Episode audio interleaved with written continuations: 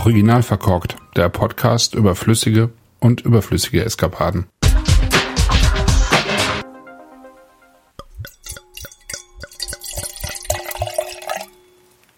Herzlich willkommen zum Wein am Sonntag, den 23. Januar 2022. Irgendwie hat sich diese Woche bei mir um einfache, leckere, trinkfreudige Weine gedreht.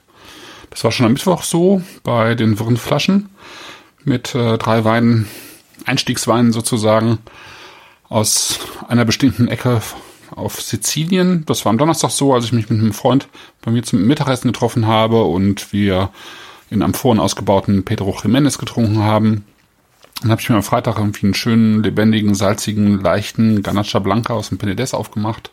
Ja, und ich dachte, ich mache heute mal weiter, aber mit Rotwein. Bei mir ist nämlich diese Woche eine kleine Lieferung von Sebastian David angekommen. Das ist ein Winzer aus der Touraine, genauer gesagt aus einem kleinen Dörfchen bei Saint-Nicolas de Bourgueil. Ich bin also mal wieder an der Loire.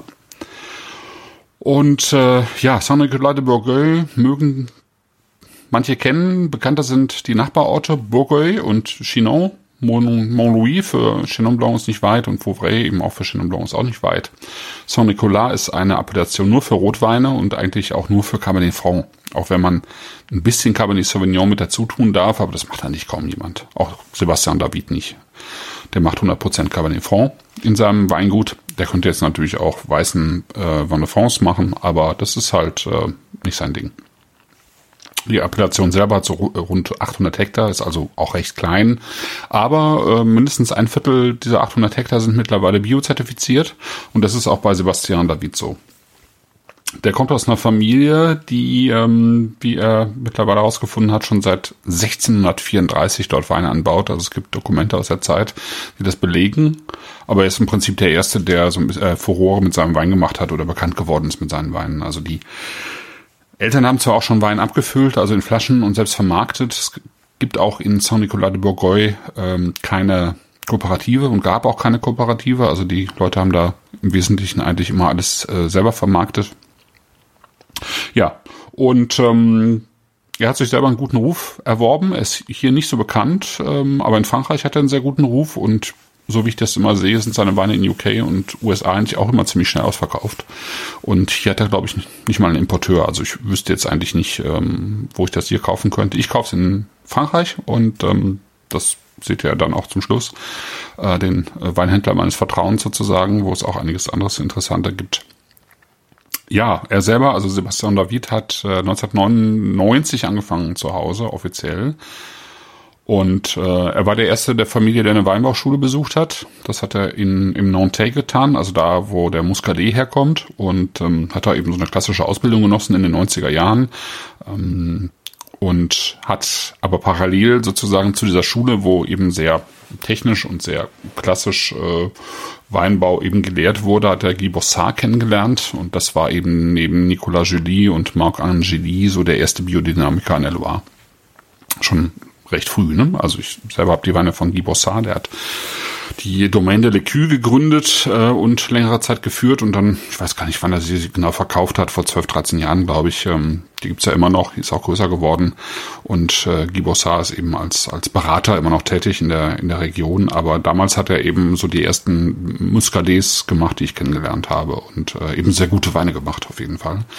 Und ähm, genau, bei dem ist er also sozusagen in die zweite Lehre gegangen, sozusagen parallel zur Schule und hat da eben ähm, gelernt, äh, eben auch ähm, sozusagen biologischen Weinbau und Ansätze von Biodynamie und ähm, hat dann witzigerweise ist er dann für ein paar Jahre nach äh, Amerika, also in die USA gegangen und hat bei einem Riesenunternehmen gearbeitet, das damals etwa so groß war wie Gallo und auch in der direkten Konkurrenz zu Gallo stand und so die ganze Palette an Billigweinen auch gemacht hat, ähm, also nicht nur, aber auch und äh, aber eben auch so so Weinmischgetränke, ja, also Chardonnay mit äh, äh, Cranberry-Saft und solche Sachen, die da irgendwie auch erlaubt sind. Und ähm, ja, und eben auch die ganze Palette an Kellertechnik natürlich kennengelernt und Tricks und Tütchen, die man da reinschütten kann. Und ähm, das hat er dann irgendwann auch satt gehabt. Und als er 1999 zurückkam und sozusagen zu Hause den Laden übernommen hat, hat er direkt auf Bio umgestellt. Und ähm, damals hatte die Familie fünf Hektar, die hat er dann im Laufe der Zeit auf ähm, 15 Hektar erweitert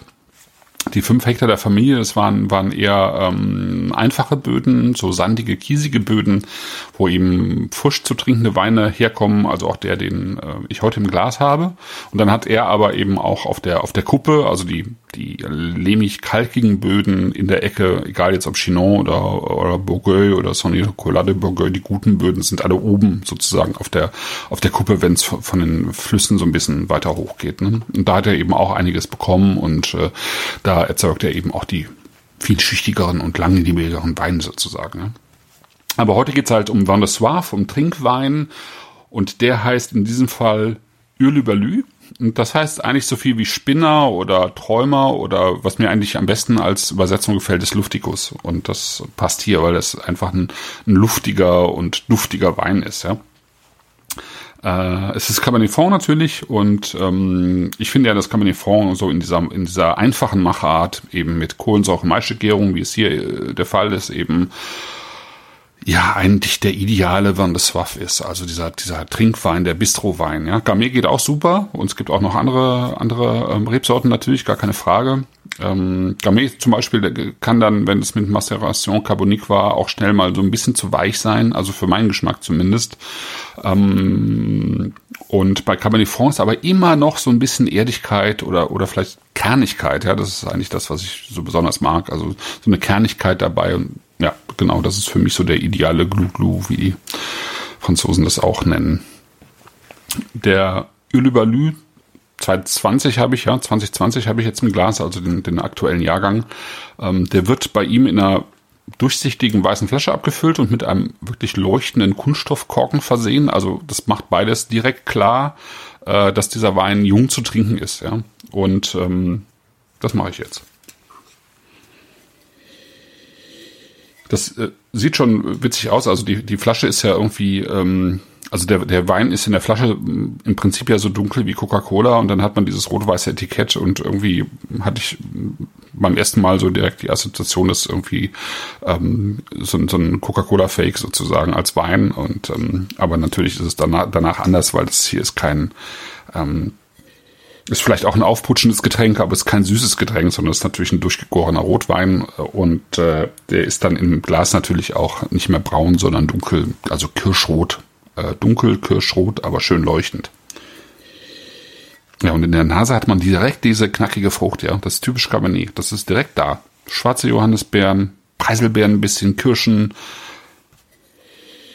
so ein Ticken Himbeer ist da auch mit drin, ähm, aber so eine dunkle, reife Himbeere, aber vor allen Dingen ist das knackig. Das ist eine, eine sozusagen sind bissfeste Kirschen, reif, aber bissfest. Ähm, da ist so ein Hauch von so ein bisschen Erde mit dabei, ein bisschen Stein mit dabei.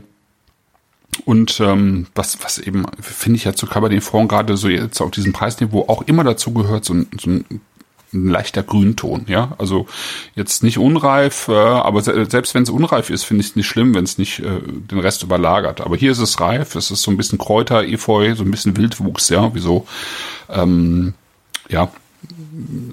Also Brennnesselblätter oder so wäre schon wäre schon zu viel oder grüne Paprika, aber aber einen ganz leichten Hauch Pyrazin hat er eben mit drin. Aber es ist eher so ein bisschen Efeu und Kräuter, würde ich sagen.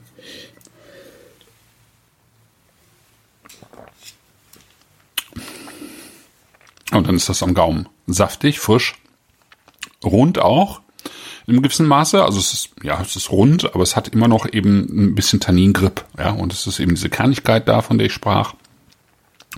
Ja, und das schmeckt einfach so ähm, frisch und saftig, als wären im Prinzip ähm, so die Schalen der Beeren noch mit in der Flasche.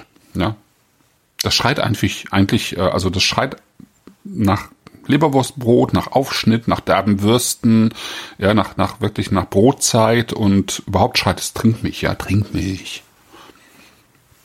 Und das ist schön. Kostet 11 Euro.